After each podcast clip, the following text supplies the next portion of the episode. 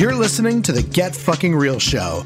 Strap in as your host, Lisa Cherney, takes you on a ride full of GFR moments. From powerful messages to exclusive interviews to untold stories of super shitty moments before big successes, and even real life confessions. Lisa's been mentoring millionaire entrepreneurs for over 20 years, coaching top coaches and tapping her mighty woo woo side to mentor the best of the best spiritual peeps. It's time to bring on the straight talk from successful, soulful entrepreneurs, inspiring you to live without regrets, to create your legacy, and be unapologetically you. And now, it's time to GFR. Life is too short to be a slave to your own dream, cause I'm working too hard, and I want to feel so alive. I jump out of bed because I love my life. Living on my terms, I know that I will thrive. Being myself, clarity will arrive. So I'll stand out and be J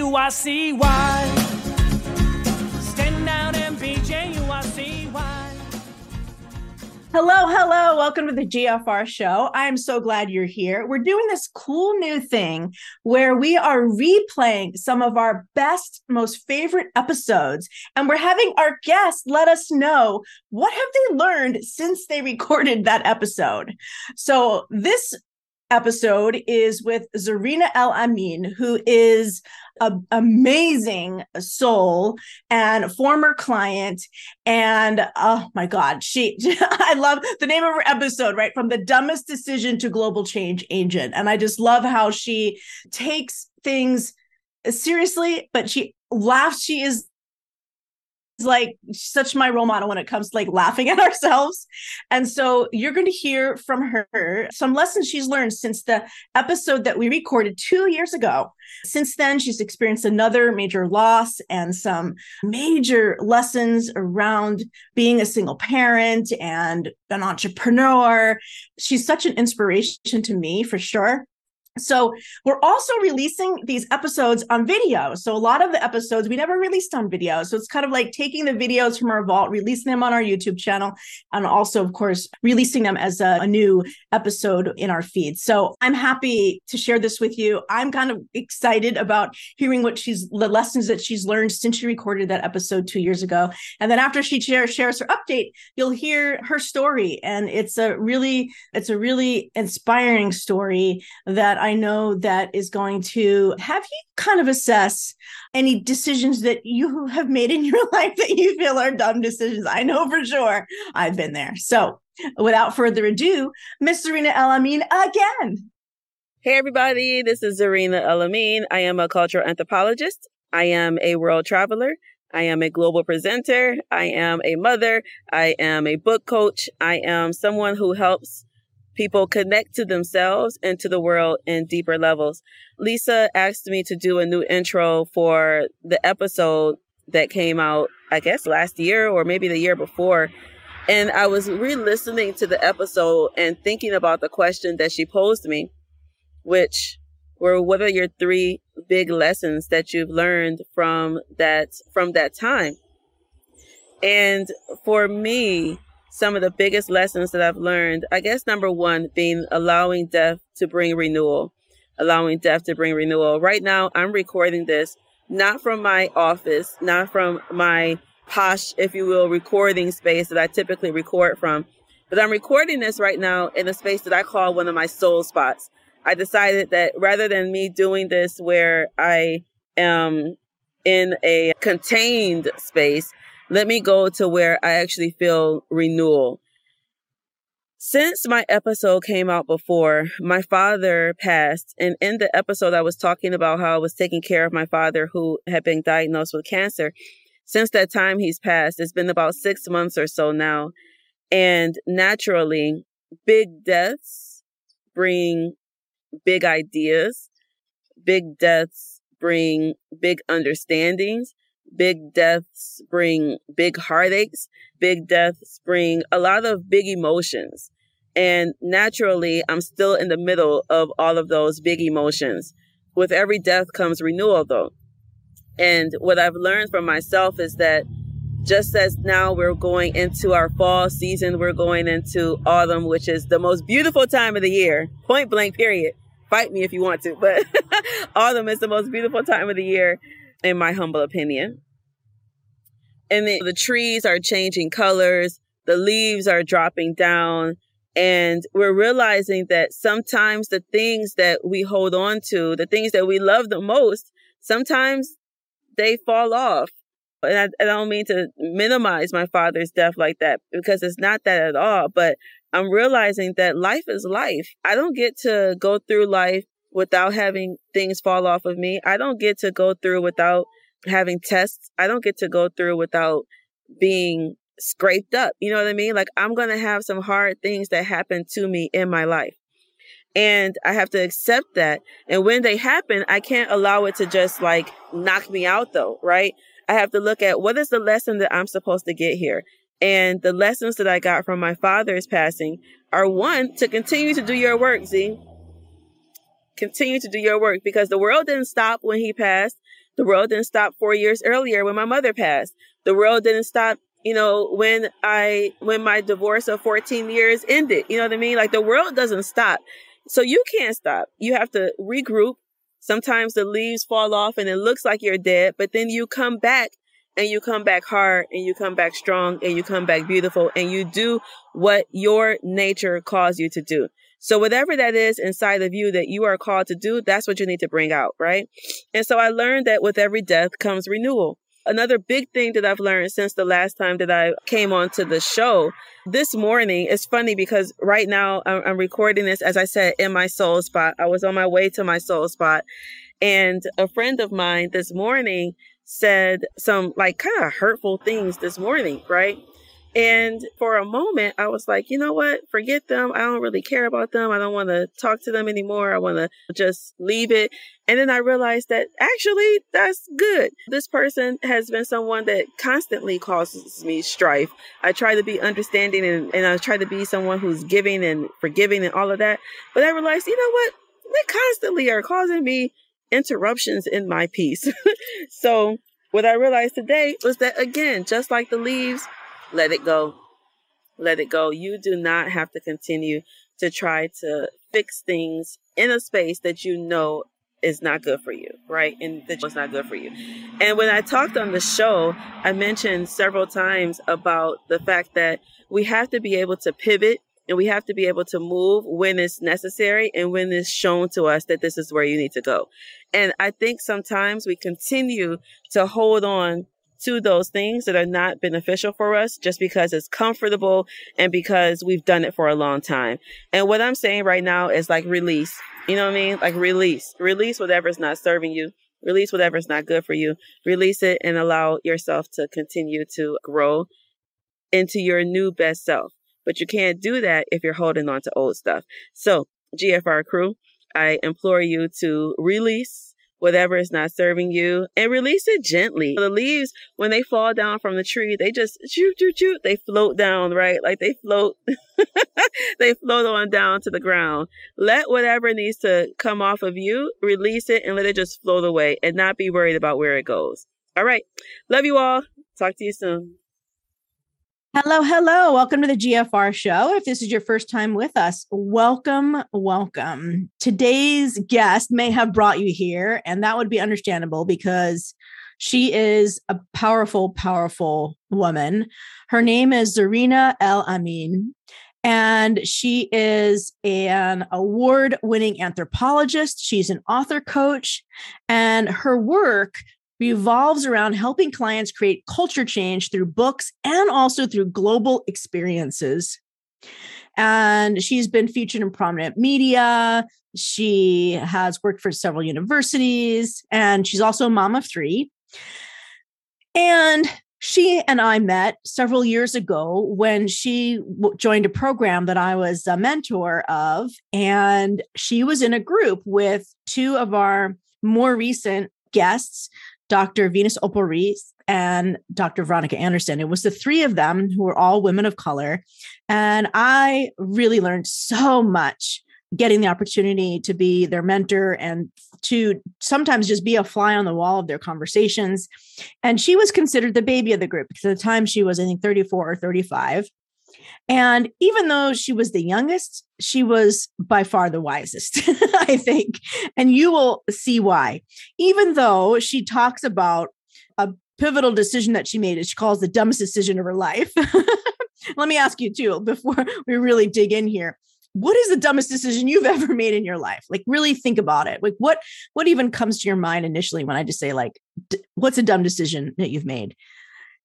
I think it's a really actually fun question to answer because it's not something like I don't often judge my past decisions as dumb. And I do believe everything happens for a reason. And gosh, if there's anything more apparent from the stories on this show, shows that it all has a purpose. But that word dumb is kind of, it's kind of, I don't know, it feels like a little bit silly, a little bit lighthearted. And when she says it, it just doesn't sound judgmental and dark. Like I didn't even like jump in to be like don't call it dumb because it was just it was so candid. And and then she really goes on to share why she thought it was the dumbest decision she ever made and i'm not gonna i'm not gonna share what it is because i i want you to get the whole context of her story.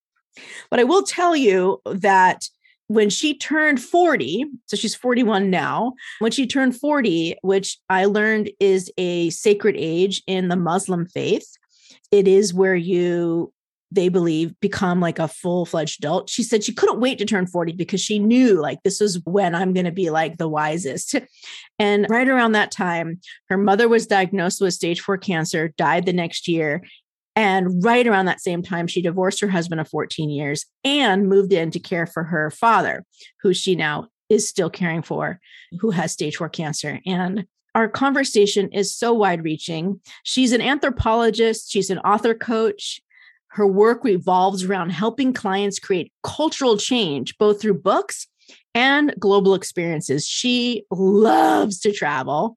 And I can't even, I, I should have asked her this. I don't even know how many countries and places she's been around the world. And she takes people on trips as well. And she talks about how travel is the thing that has helped her learn the most about herself.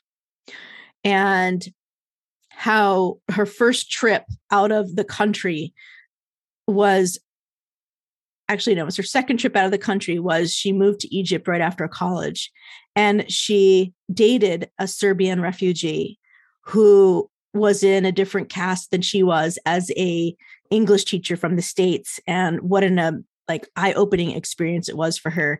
I mean, I could just go on and on about this interview. She has many more stories like that. She like lived in Sierra Leone right after their 10-year civil war ended. And not to mention she's a mother of 3, which is just anyway. Y'all, and she calls herself Z. I cannot wait for you to meet Z. Zarinah you're on the GFR show. I'm so excited. Me too. Finally, oh. I'm here. woo, woo, woo, woo. oh my God, y'all. I wish you could see Zarinah. Oh my God. From the moment Zarinah entered my life, it got more colorful. I have to tell you. She is wearing like a beautiful headscarf that I'll let you describe because I'm sure there's technical way to describe it, and a bright red shirt. And then she always has amazing earrings that she's gotten from all over the world. I'm sure. Where are those earrings from? These are from Senegal, I think. Okay, they're yeah. amazing. And then these awesome wide rimmed glasses. You just look fabulous, my dear. Reflections of you, Lisa. Reflections of you. Ah, ah you're so sweet. you shouldn't have. No, I'm just joking. okay. So I'm super excited to have you on the show. And just, y'all, it was really funny because I was asking Zarinah a little bit more about sort of like, where should we start the story? And she started telling me stuff. And I said, wait, wait, let me just find out for the first time, like on air. Let's just, let's just stop, stop, stop. Yeah. So y'all heard in the intro that I got the privilege of being Zarinah's coach and mentor for a while a few years ago. And that was, I just, it's just amazing. I learned so much. Her thing is all about helping people appreciate culture. And I for sure learned so much just being around you. And mm-hmm. I'd like to talk about like sort of where that all started. Like how, how did that that passion, where did that all start? Yeah. Well, first of all, hi GFR. I'm happy to be here. But, you know, I'm a cultural anthropologist, but it started out. Is that your degree? That's your degree? That's my master's. My master's is in cultural anthropology. Wow. And my undergrad though is in computer science. So I I did not know that. That's so funny. Yes. Two totally different sides of the brain working. But well, um, and that, um I think that kind of sums you up though, because you are like you have this technical, organized, systematic brain, and then you're just like a woman of the world with like that flows with the rivers of the world. It's just, yeah, that kind of sums you up. it is. I'm just weird. That's just put it like that. like, yeah, well, a lot of I don't even, we, uh, yeah. I mean, yeah, you could use that word, I, I guess, but like everybody in my world is so fucking weird that it's like no one gets to say they're weird because it's all weird. I know, right? Yeah. You can say you're weird. weird I, I'm sure that's part of I think for many of us that are weird, that was part of something we needed to embrace at some point. So I yeah, you're right. You have to embrace the things that make you a little bit different, but the things that bring you joy and it's the authentic side of you. But but yeah, I grew up in Detroit, Michigan, and Detroit is a predominantly all black city, predominantly black, I should say. But my upbringing was kind of cultural because of my Muslimness. So my parents were Muslim, they raised us Muslim, which meant that we had friends from Pakistan, friends from Iran, friends from Iraq. We had friends of different cultures. But growing up in a black city, like you kind of grow up loving your yourself, but not necessarily always being exposed to a lot of different people. It's not like a multicultural high school or anything like that, right? So when I went to college, I went to Howard University in DC and I went and I did the undergrad thing that you're supposed to do, right? Like they tell us, Zarinah, go to school, get a good grade, and when you graduate find a job with benefits and so that was the path that was instilled in, in me like most middle class people right like that's what you're supposed to do yeah but when i got to howard like something kind of like clicked inside of me and i started to have this big yearning to see more parts of the world that was the first time I went to Switzerland. That was my first international trip. And when I went to Switzerland, it was the mountains, it was the the air. I was like hooked. I was like, oh my God, I'm a person of the world. So, Lots of white people, though, I'm sure, in Switzerland. White people, but I'm cool with that, right? Like, yeah. I, I, I flow anyway, so I'm cool. Great. So it kind of unlocked something in me that wanted to just see more places, meet more people, do new things, all of that. And so when I came back to school, to college, I was like, oh my God, I'm stuck in this degree. like, what am I going to do? Because I was stuck at that point. I was already in my senior year. You're not going to change your major at that point. You know what I'm saying? Like, that would be dumb. That'd be very illogical. yeah, exactly. Like, who's going to waste all that money? So I decided, though, in my senior year that I was not going to take any of my job offers in computer science which is like sacrilegious. Yes, then, everyone's calling you crazy, I'm sure. yes, they were like, that was kind of dumb. You went to school for all this time and you got these big money job offers and you're going to turn it down to do what? And I was like, well, I'm going to go teach English. And they're like, uh, that doesn't sound like no money, Z. That sounds like you're gonna be broke. And I was like, yes, I'm broke in money, but rich in spirit. So but that was really like the change. I decided that I was going to go and I and I went to Egypt and I lived there for a year and I studied I studied culture. I started going through all the world markets and from there my whole life pretty much changed because I learned so much about the world, but I also learned so much about myself at the same time. So that's kind of the, the impetus to start to this new life that I have now. Do you think that learning about the world was like, do you feel like the opening that you had around learning about the world was a necessary gateway for you to learn about yourself? I think that every time I get the opportunity to sit down with somebody that's a little bit different and see how other people do this thing called being human, I learn more about humanity. But yeah, I learn more about the way that I choose to be human. And it makes me recognize how I make certain decisions, why I make certain decisions, how I believe certain ways, why I believe. Like when I see other people doing it differently, then it makes me check why I do things the way I do. And if the things that I'm doing are authentic to myself, meaning are they useful are they serving me or are they just things that i just picked up along the way and they've just been instilled in me through the culture that i'm in right? And so i feel like every time i get a chance to step outside of myself it's like putting a magnifying glass onto my own personality my own ways of doing life and then then having that space to do the introspection and making adjustments if necessary. I may meet somebody that has a new way of looking at something and i'm like oh my god i never really thought of it that way. And then i may choose to adopt that way of looking at it because it serves me better than the way that i knew up to that point. You know what i mean? Yes. And i like your definition of authenticity. Is it useful? And like is it authentic to me means is it useful and is it serving me yeah, yeah.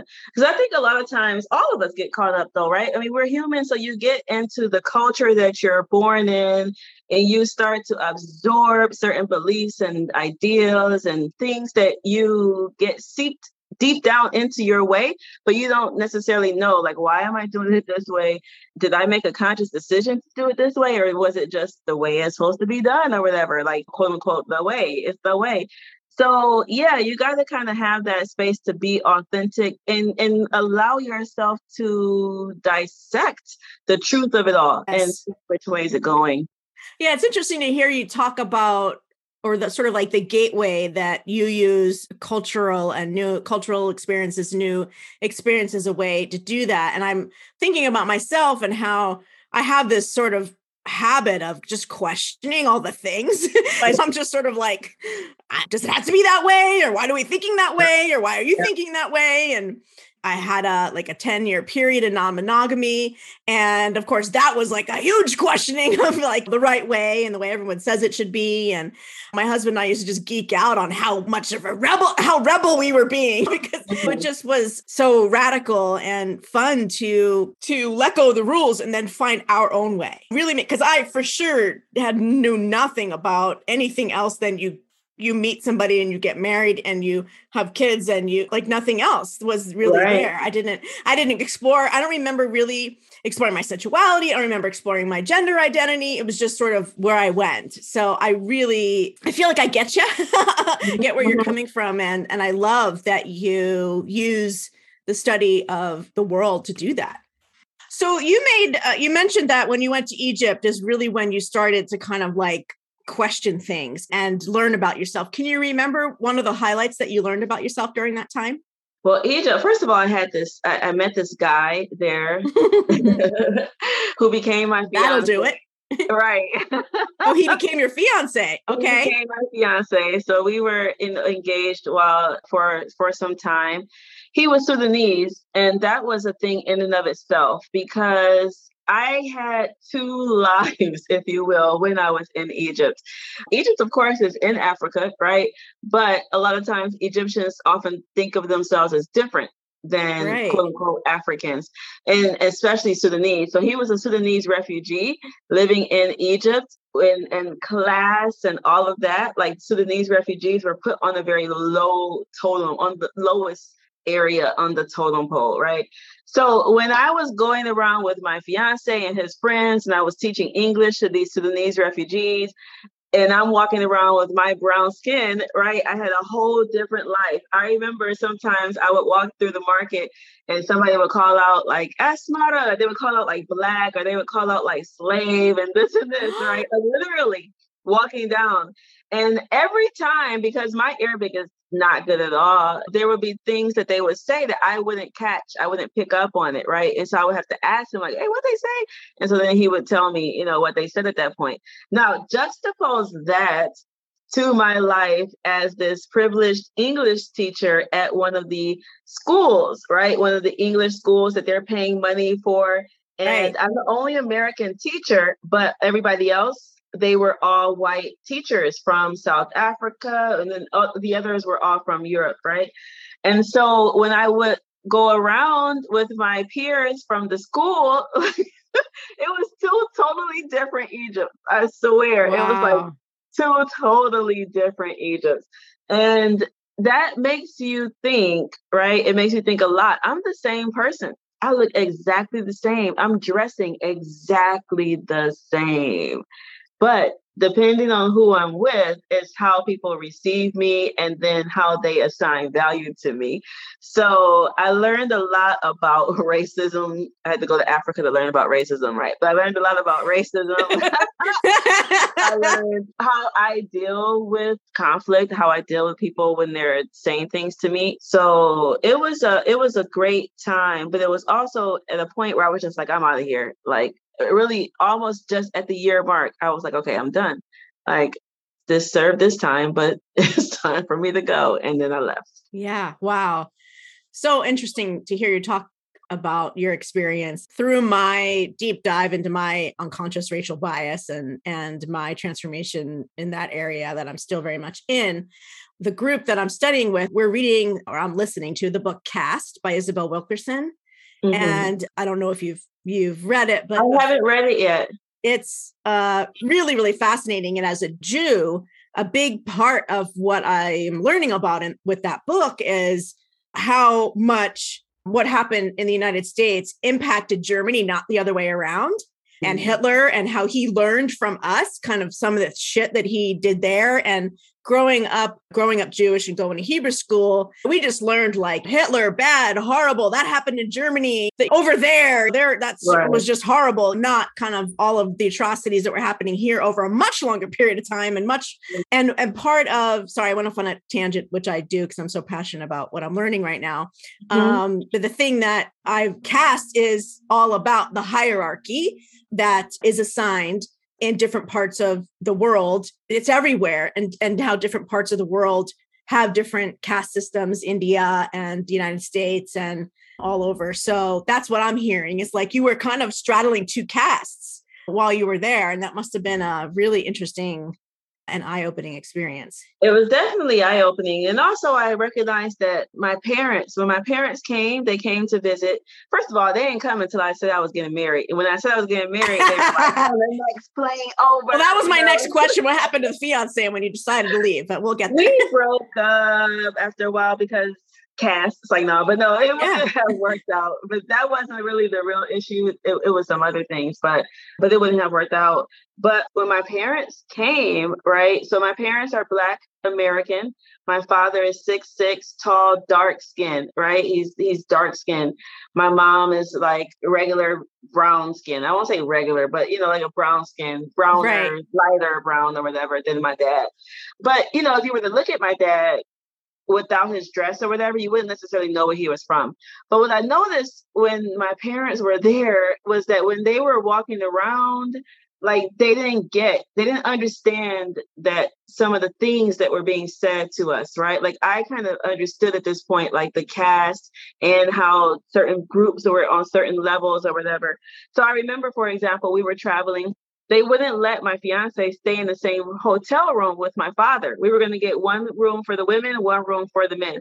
They wouldn't let my fiance stay in the same hotel room as my father because they said they had to protect the tourists from wow. the from the refugees, right? Wow. So this is a big deal. Like you're like, what? Like, oh my God, he's human, he's with us, he's traveling, he's our friend. And they would not let him stay in the same hotel room for protection of the tourists. We were yeah, American air quotes tourists. is what are what happening here with with yes. the word protection. yes. air quotes like y'all yes. can see, but you know what I mean. Quote yeah. protection. yeah, the tourists. Wow. So you know, what I mean? I'm just saying that like there are so many things. Once you start to get outside of your your regular comfort zone, your regular routine of life, and the spaces that you're in, and you get outside of that, you see how other people relate to you, how they react to you, and then you can dissect and learn a little bit more about humanity as a whole.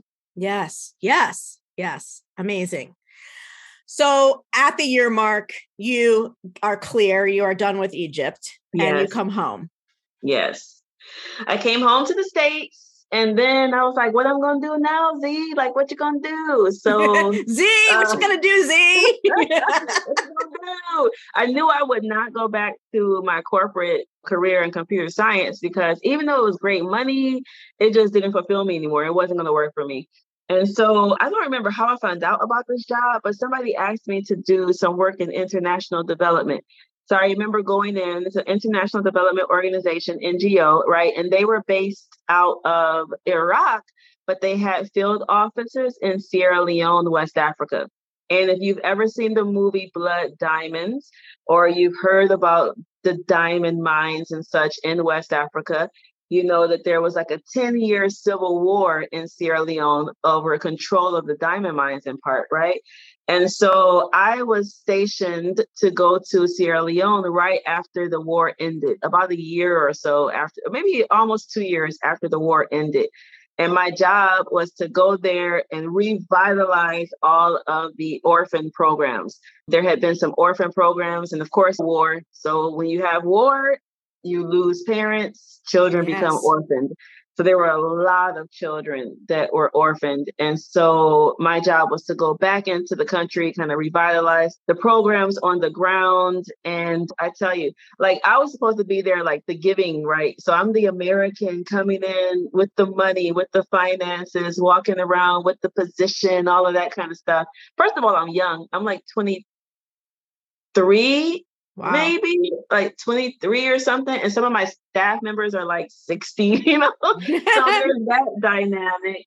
But I'm supposed to be coming in and like being the giver, but I receive so much more in that line of work. I learned about forgiveness because the people that did these atrocious crimes and things like in the community there was a lot of amputations all kind of stuff right like they had a system for bringing these people back into the community. And I couldn't even imagine, like, dude, like you cut my sister's arm off. And I'm supposed to like see you and Holy be able shit. to walk in the community with you. Like, no. But they had a way of radical forgiveness, I would say. Wow. And also like radical resilience. I was looking around like, oh my God, I don't know how y'all are doing this. I just don't get it. So I learned a lot there. And I should say, actually, in Sierra Leone, there was these two girls outside of my office building. And every day they would peel these oranges, right? Like they would peel oranges and sell them. So if you imagine like some girls peeling oranges and they would just pile them up into a triangle of oranges and they would just sell them. So the okay. oranges there, first of all, you don't peel them like American oranges. You have to use a knife and you oh, peel oh, okay. it with a knife. And so then that's why it was a big value to have it peeled for you. exactly, right? Got this it. is why it's not just like, oh, they're peeling oranges now. You have to use a knife and you kind of like squeeze the orange and drink it like juice instead wow. of eating the pulp and all of that. So anyway, these little girls were outside every day of wow. my office building and I remember I said, why are they out here every single day? Like, why don't they don't go to school? Like, what's going on? And so I learned that those girls had to participate in the economy of their family. So they had to make the money. And that's why they were not in school. And their parents and the grandparents didn't have money to pay for their school fees. Right. So I was like, okay, well, if we were to cover their school fees, would they allow them to go to school? Because even if you cover the school right. fees, that's now they're not selling the oranges no more. So they're losing that money. So we negotiated with the parents and the grandparents, and they said yes, that they would allow the girls to go to school. And so I started sponsoring those two girls. And then I called home and was like, hey, mom, brother, hey, like we need to sponsor these girls, blah, blah, blah. And so we started a small scholarship fund for school fees in Sierra Leone that continues to today. So that was like 16 years ago. Oh my gosh. That was like 16 years ago. Yeah. So since, dang, good God, I'm getting old. That was 16 years ago. But yeah, so we That's amazing. Have, and just as a curiosity, how much is it to sponsor? When we started, I think it was like 200 a girl for a year or something, or wow. for like a semester. I want to say it was either a semester or a year at that point. And now we are at we do some other things now. So we also do the schools, but then we also give like extra shoes and stuff like that. But for like less than $300 for someone, you can really, you can literally change their entire, entire life. Yeah. Wow. That's amazing. So, so how long were you there for? I used to go back and forth, back and forth. I worked there for about a couple of years, but I stayed some months, then I would come home and then I would go back. And so all of these types of things like really started to connect me to the world, also teach me how to travel in the ways that I like to travel. I like to be on the beach and chill and I like resorts and all of that. And I do do that. But I also like to be able to see the people and learn more about the culture and the history of the places and meet the artisans and all of those types of things and just learn really honestly as i say just learn more about how people be human like how they do this thing called being human. I get off on it. It's like a drug really. I, and i get i know that about you. Yeah. And when i don't do it I, I feel like i'm going through withdrawal. I get the shakes like i gotta go i gotta go. Like, yeah when did you meet your husband? How long, like after? Yeah. This? Ooh, so now you want to go into like how I got withdrawal actually, because I this okay. was one of the dumbest decisions of my life. Really, it was really not that smart. But so as you see, like this was my life, right? I was international, all of that. I was in yeah. Sierra Leone. I was single. And I remember I made this prayer one time on the plane. You're flying in the air and you're looking out over the clouds and you just have that little feeling like so connected to the world and so connected to God and all that. And I remember like, oh God, please let me get married. Let me find the man that's for me. So I said this prayer. I remember like saying this prayer, looking out at the clouds. And I got this Yahoo message from my mom. we didn't have all the stuff that we have now, right? But you had the, that Yahoo Messenger.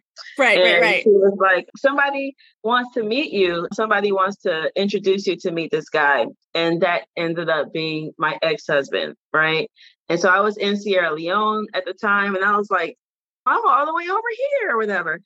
But yeah, so we ended up meeting and we got married. He was doing his doctorate in psychology, and I so stupidly put my international life that fulfills me, that feeds me, that is a part of me to the side and try to adopt the normal middle class. Well, we were grad students, so we were cheap, we were poor. He was a grad student going for psychology. But I tried to adopt the regular, I guess, middle class life. And it lasted for a little while. Then I started getting the withdrawal shakes like, oh, this ain't good, Z. Like, this ain't gonna work. So, I like how you talk about yourself in your in the third, it's sort of the third person because you give yourself Z. But I know there's people in your life that say that to you too. So it's like you talking to yourself and probably other people saying the same thing. So when did you know, when did you get to the point where you looked back on that and thought it was stupid? Like what how, how much in retrospect did you know that that was dumb? Around it was maybe around five years into the marriage maybe four years or so into the marriage because he was doing his doctorate in psychology and then i was like well what do i want to do? Like I, what do i want to do now at this moment? And i decided that since i could go to school at that moment that i would go and i went for anthropology. So that's when i got my master's in anthropology. But it was a clear decision like anthropology culture, all of that. I was feeling withdrawals.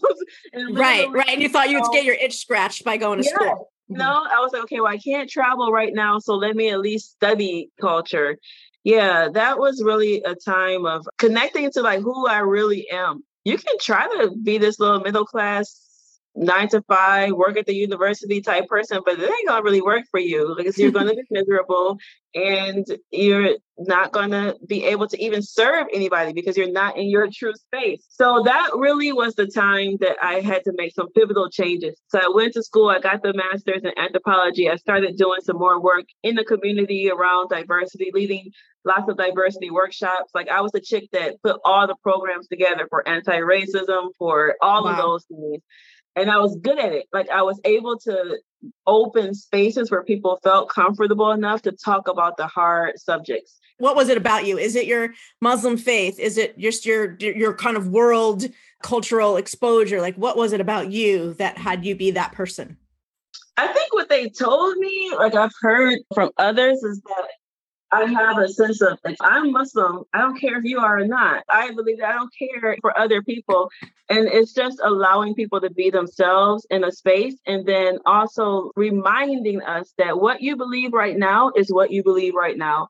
And that may change. So allow yourself, if you're in this space, especially for diversity work, if you're in this space where you're coming in and you're trying to open yourself up, you're trying to evolve, you have to first of all be truthful with where you are. So don't try to sugarcoat stuff. So I didn't allow people to like try to sit back and sugarcoat it. Oh, we didn't do all that kumbaya. I, I made people literally say the real stuff that they think in their head that they don't wow. ever want to bring out.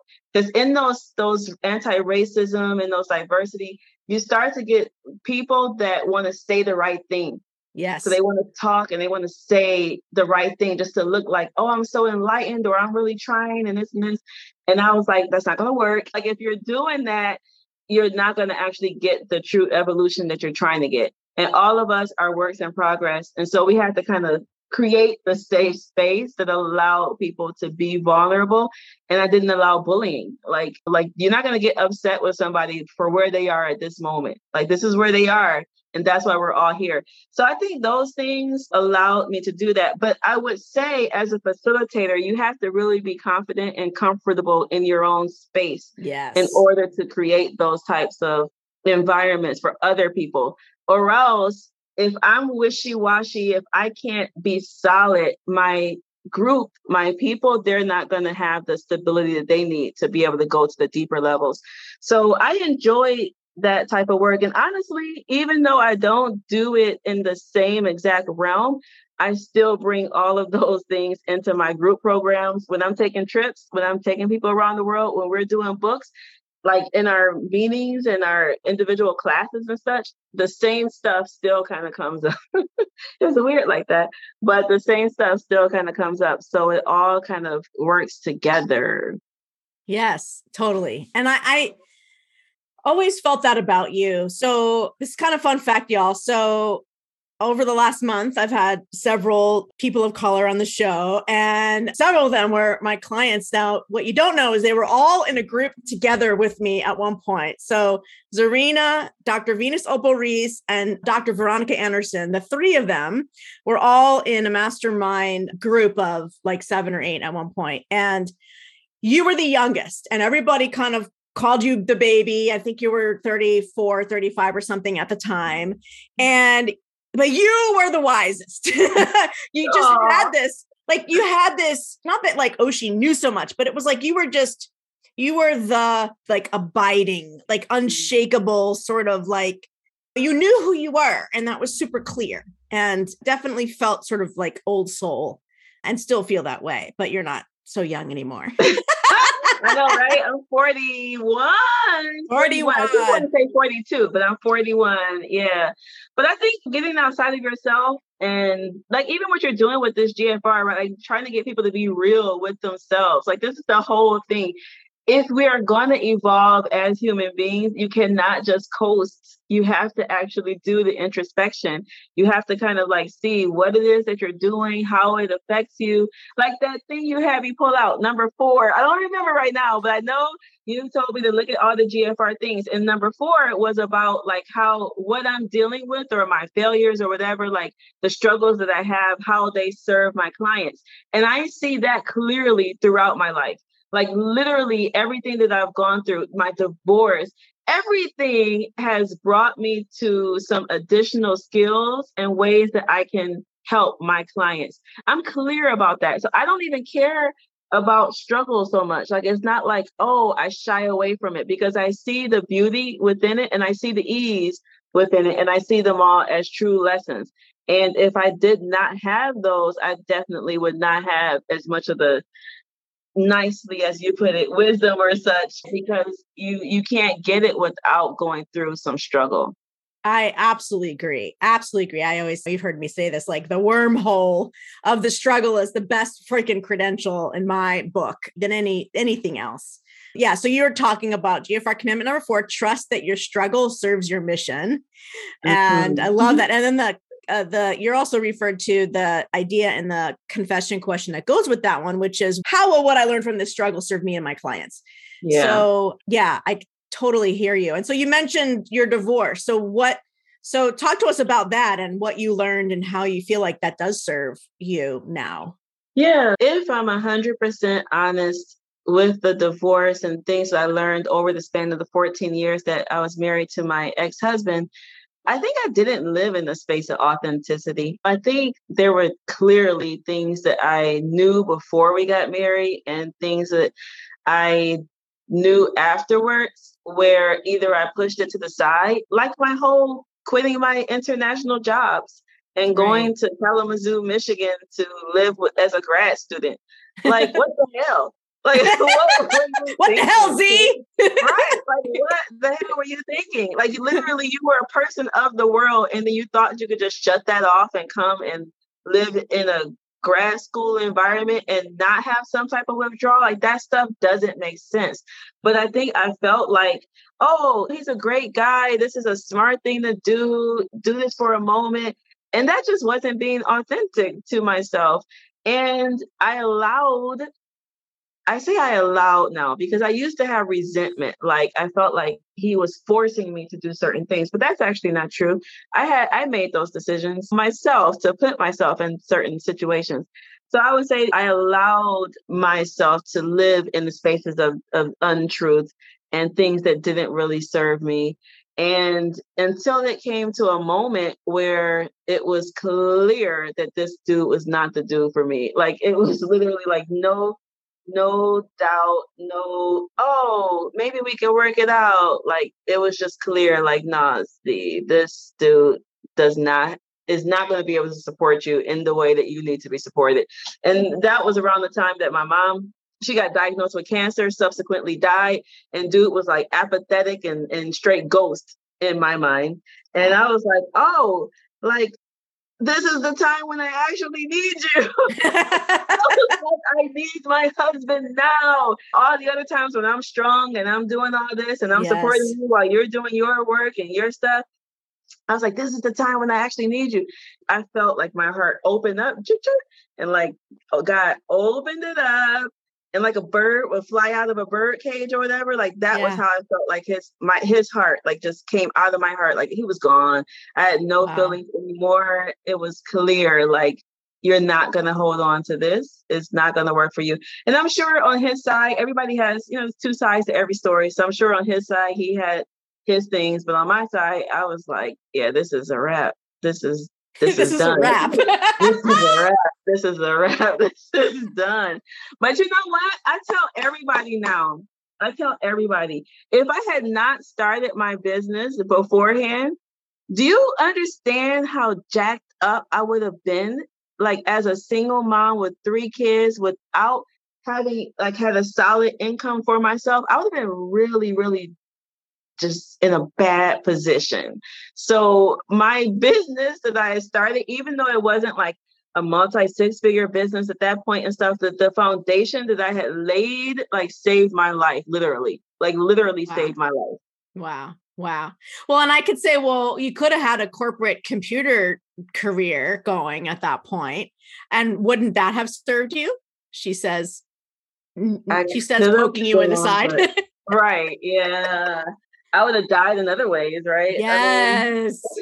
I mean, yes. I would have had some money, but I would definitely would have died in other ways. Like once you get a taste of freedom, that's kind of what I call like what I do freedom business. I cannot go back to yes. a regular nine to five position where I don't have the autonomy and the ability to work when it's good for my soul. One of the things that Facebook, this is so an aside, but I'm gonna say it anyway. Like how Facebook has those memories where yes. it'll pull up and it'll show you different memories. I've learned now through those memories that I have certain rhythms to the way that I work. Like there will be times September 21st may come up and I look back at some of the other years and what my mindset was or what I was dealing with or something at that point or how I felt is the same way that I'm feeling now. And so what I'm actually trying to do, Lisa, is learn my own rhythms and mm. my own seasons and cycles so that I can actually effectively plan out my business life and then also how I do the other things in life. Because if I can get more in tune to okay, around this time of the year, you're feeling like you don't want to do drag Like you don't need to do it. So I know don't plan any launches at that time. Like don't just look out and be like, oh, this is a clear play. Like no, like check check in to see how my rhythm is. Yeah, girl. Moment. Yeah. I love that. Yeah. See, now that's the difference, Zarinah, from when we were in the space together because I feel like at the time you had the book thing going on, and then you also were like, I want to take people on these trips. And I feel like for most of the year or more, I think that we were working together, there was sort of schizophrenia thing going on, and that you felt like you should like the book thing. It's like steady and it's there, and I should do that. And then there's this trip thing, and and you said I work when it's good for my soul, and then and then you started talking about the rhythm thing. So I just that makes me so freaking happy because and I can see and I can see how that's like another layer of you learning about yourself through different experiences and claiming your this is what works for me authentically. And i love hearing about that. Yeah. It's a lot of introspection work and acceptance of self right? And then designing the life around what i learned. So i'm still learning but it's fun to do it this way Yeah. And I appreciate what you shared about the clarity they had about your divorce. I have uh, several good friends, most of my good friends actually, that have been through divorce and tons of clients, obviously, but just and more common, it just seems like it just takes a really long time to finally get to the like drawing a line in the sand. Like there's the awareness and then there's well we should try. And yeah. then there's oh we tried. No no it's we're done. And then there's like we should try again. And for people that are on a spiritual path there's often like feeling like oh i need to feel like i've done all i can and yeah. i need to work on myself. And i know kind of yeah. i think it slows down the process even more. Yeah. So i really um, find it interesting how just clear it was for you in that moment and that your mom's journey facilitated that piece of clarity? It was absolutely clear. And it was also in my 40th year. 40 for for many Muslims, I don't know in the Jewish tradition, but 40 is like a spiritual year. We believe the Prophet Muhammad got certain revelations at that point. Like 40, you're a grown person. So I always looked forward to turning 40, right? It was like I don't have any issues about growing older. I always looked forward to turning oh, 40. Interesting. Can you and, share the thing that you you said real quickly because I want to learn about Muhammad and uh, what is what is it? Yeah, I mean, I was just going to say like spiritually 40 is like it, it is seen as the maturity year. It's the year that you actually become a a full adult so like when you're 40, like you're an adult adult. and now, then what what is the tr- what's the origin of the tradition of that or the, the the thought behind that? You said something about Muhammad, but I didn't catch it. Some of his revelations. So some of the Quranic revelations came at that year of 40 oh. years old. So oh. it's oh. like um, yeah. And so for me, I always looked forward to turning 40. I felt like it was going to be just a pivotal year. And that's the year that my whole little life came crashing down. like, like literally everything that I thought was a pillar, mom died, divorce, dad gets diagnosed with cancer. Like my son, my oldest son decided he wanted to study overseas. Like literally everything shifted in that 40th year. Wow. And uh, yeah, it was a little bit, it, it was definitely a, I want to say tough, but that's not a strong enough word. it mm-hmm. wasn't like a, oh my God, you're dying Z type of year, but it was like light bulb, ding, ding, ding, ding, It was just like, oh my God, like, oh my God, I'm learning this. Oh my God. It was just like I was constantly learning things it just was an opening. I'll say it that way. It was like an yeah. opening. Yeah. It was like a concentrated master class. yeah. Yeah. Drinking water through a spiritual fire hose. yes, exactly. Like straight coming at me, like yeah. So that's the way that year was. And the, really the last few years have been sort of like that in different ways. But now I don't really shy away from the like the GFR thing number four. Like I don't really shy away from those things anymore because I see now that those are teaching tools and I learned from every one of them. So yeah, it's been cool. Wow. Overall. Yes, cool overall. I like that. That's a good quote. It's been cool overall. yeah, that's amazing. I love oh, I love hearing all this. So so as we speak, you are living with your you and your kids are living with your father to help him through yes. his, yeah. his journey. He got sick and now, even now, like today, even like I was I took him to the doctor earlier and there just comes a moment where you have to see like what is really important like what is really actually important? I watched mom die so i watched that and so okay i saw all the steps that come in there.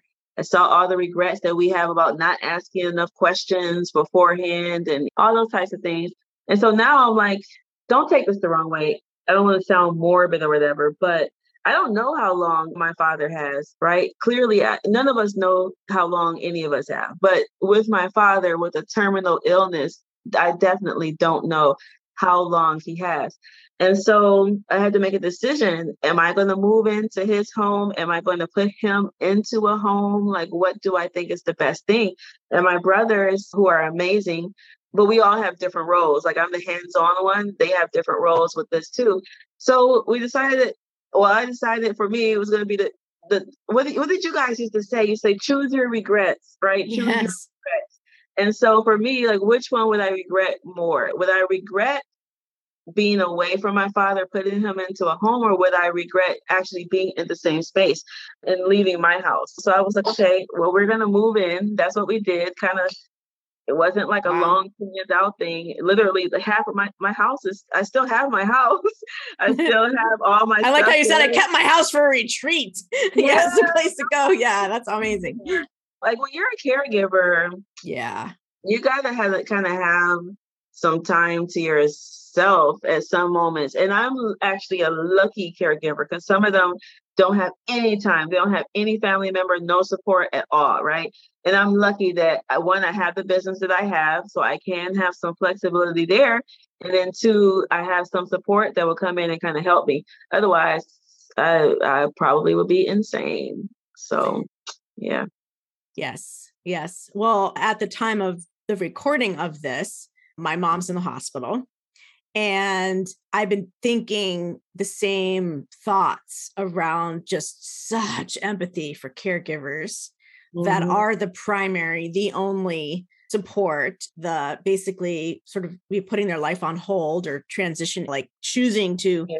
spend their life in that role for a significant period of time. And I know that you've had clients that we've all like, I feel like we're in the type of work where we get to know these types of parts of our clients' lives. And my mom is local Mm-hmm. and mm-hmm. so is my sister and my mom and my my dad are still together 50 plus years and then my cousin my cousin who's also a son to her who's a physician lives nearby and so he's been like the medical sort of person so i'm so yeah. grateful like i don't have to pretend to have that or, yeah. or figure that shit out and i happen just this week very grateful that i feel like it's not all on me as yeah. the eldest and all that kind of stuff. And by the time this airs, she will be well on her way to making a full recovery from a car accident that she was in.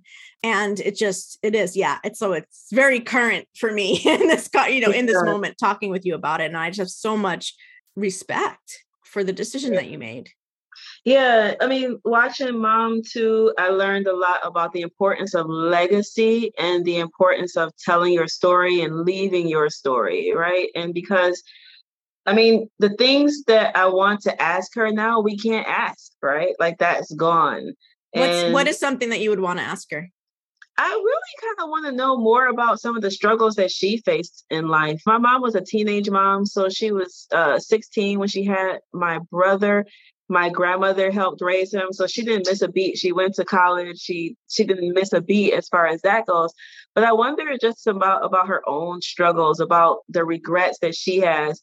And like i wish that i captured more of her stories for the kids for my kids so that they could actually read something. Like why i'm in books now because somebody asked me the other day they were like like, why do you do all that book stuff when you could just be traveling and doing all the fun stuff? Like, why are you doing the book stuff?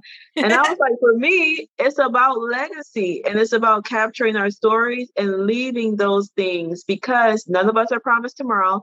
And I wish I had a book that my great grandmother wrote or like my mother. Like, that's priceless. like Yes. that is absolutely priceless. So I know a lot of people I have clients that that put out their books to build their businesses and all of that. And I love doing those books as well. But when I really think about like why I think God made me be in the book world, it's around the legacy piece and it's around the living history piece and it's the capturing the story piece. And I feel like that's that's why. And when I watched mom go through that, I I recognized like the importance of the legacy. Like my kids ask, well, what what about grandma? Like, what did she what did she do? Da, da, da. And some stuff I know, but some stuff I don't, right? And it's not that one book or would solve it all, but it's definitely a beautiful thing that we could give to my children. So now my dad, so that's a regret from mom's side, right? Like we didn't we didn't write down her full story or anything. I just have little tiny snippets. And now it would be dumb for me to have my father in the situation that he's in and then I not capture his story. You know what I'm saying? Like that's Yes. stupid. That's ignorant. If you learn something, you see something, you need to correct it. So I'm looking at him. And so now we we created a whole book about sitting at the feet of the elders.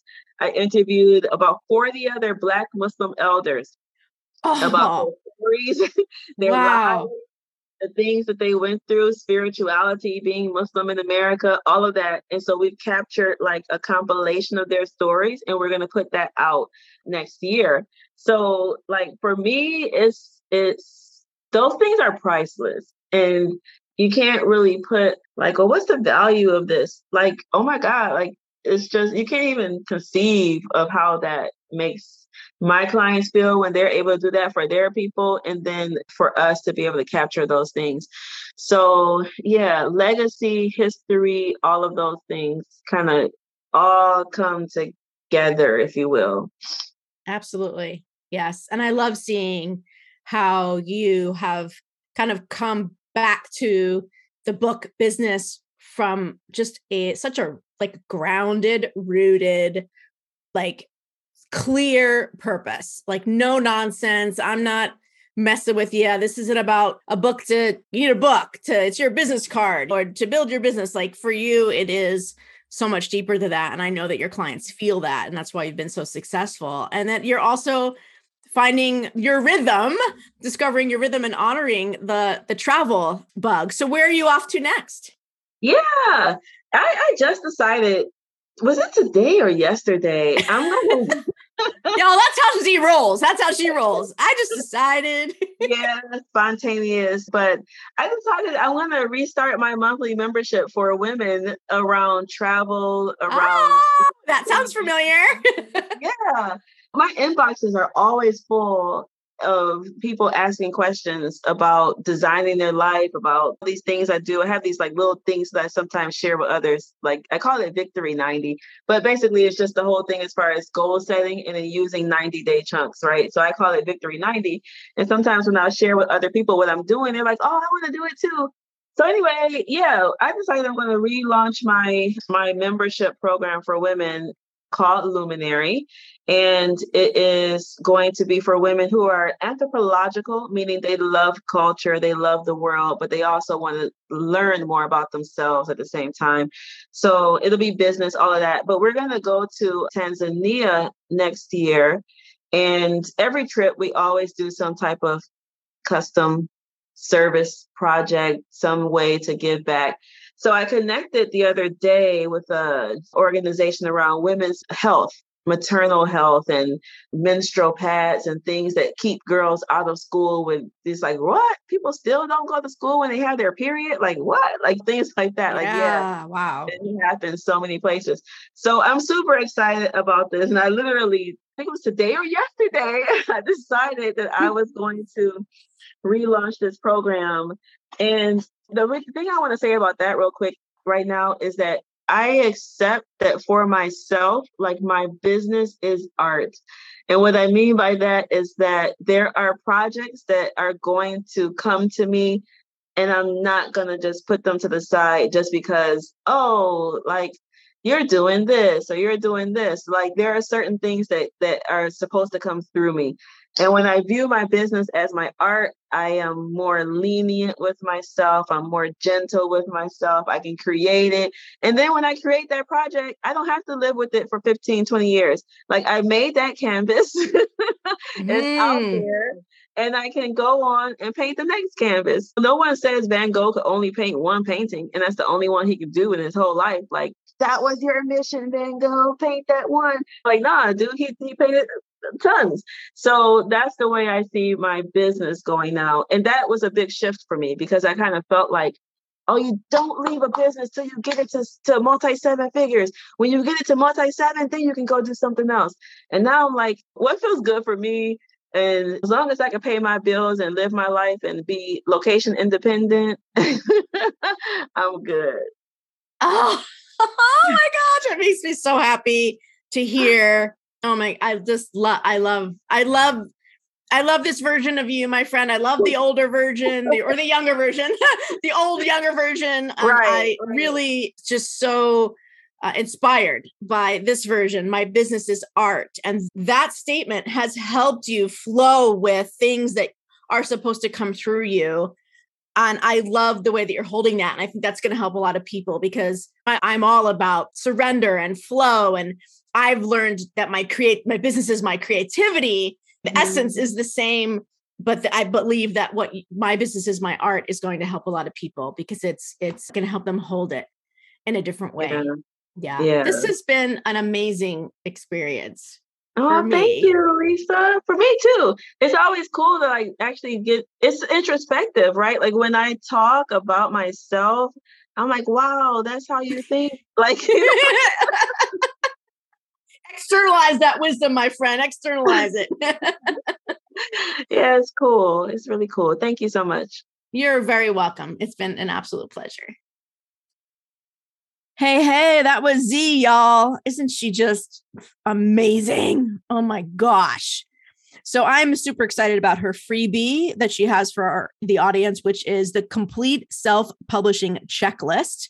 So that link is in the show notes. And her favorite GFR commandment was number four trust that your struggle serves your mission. And if you do not have your 12 GFR commandments yet, you will want to go to gfr.life forward slash 12C and you will get your beautiful PDF of your commandments and some instructions on how to find the one that will make the biggest impact in your life now. We call it your roadmap to getting real. So if you want to get real, get the GFR commandments. And then please subscribe to the show so that you don't miss any other amazing stories. If you're new to us, I'm so glad you're here. And I would love for the other inspirational, mind blowing, motivational stories to get to your ear holes. So please subscribe to the show wherever you listen to your podcasts. And I will see you soon.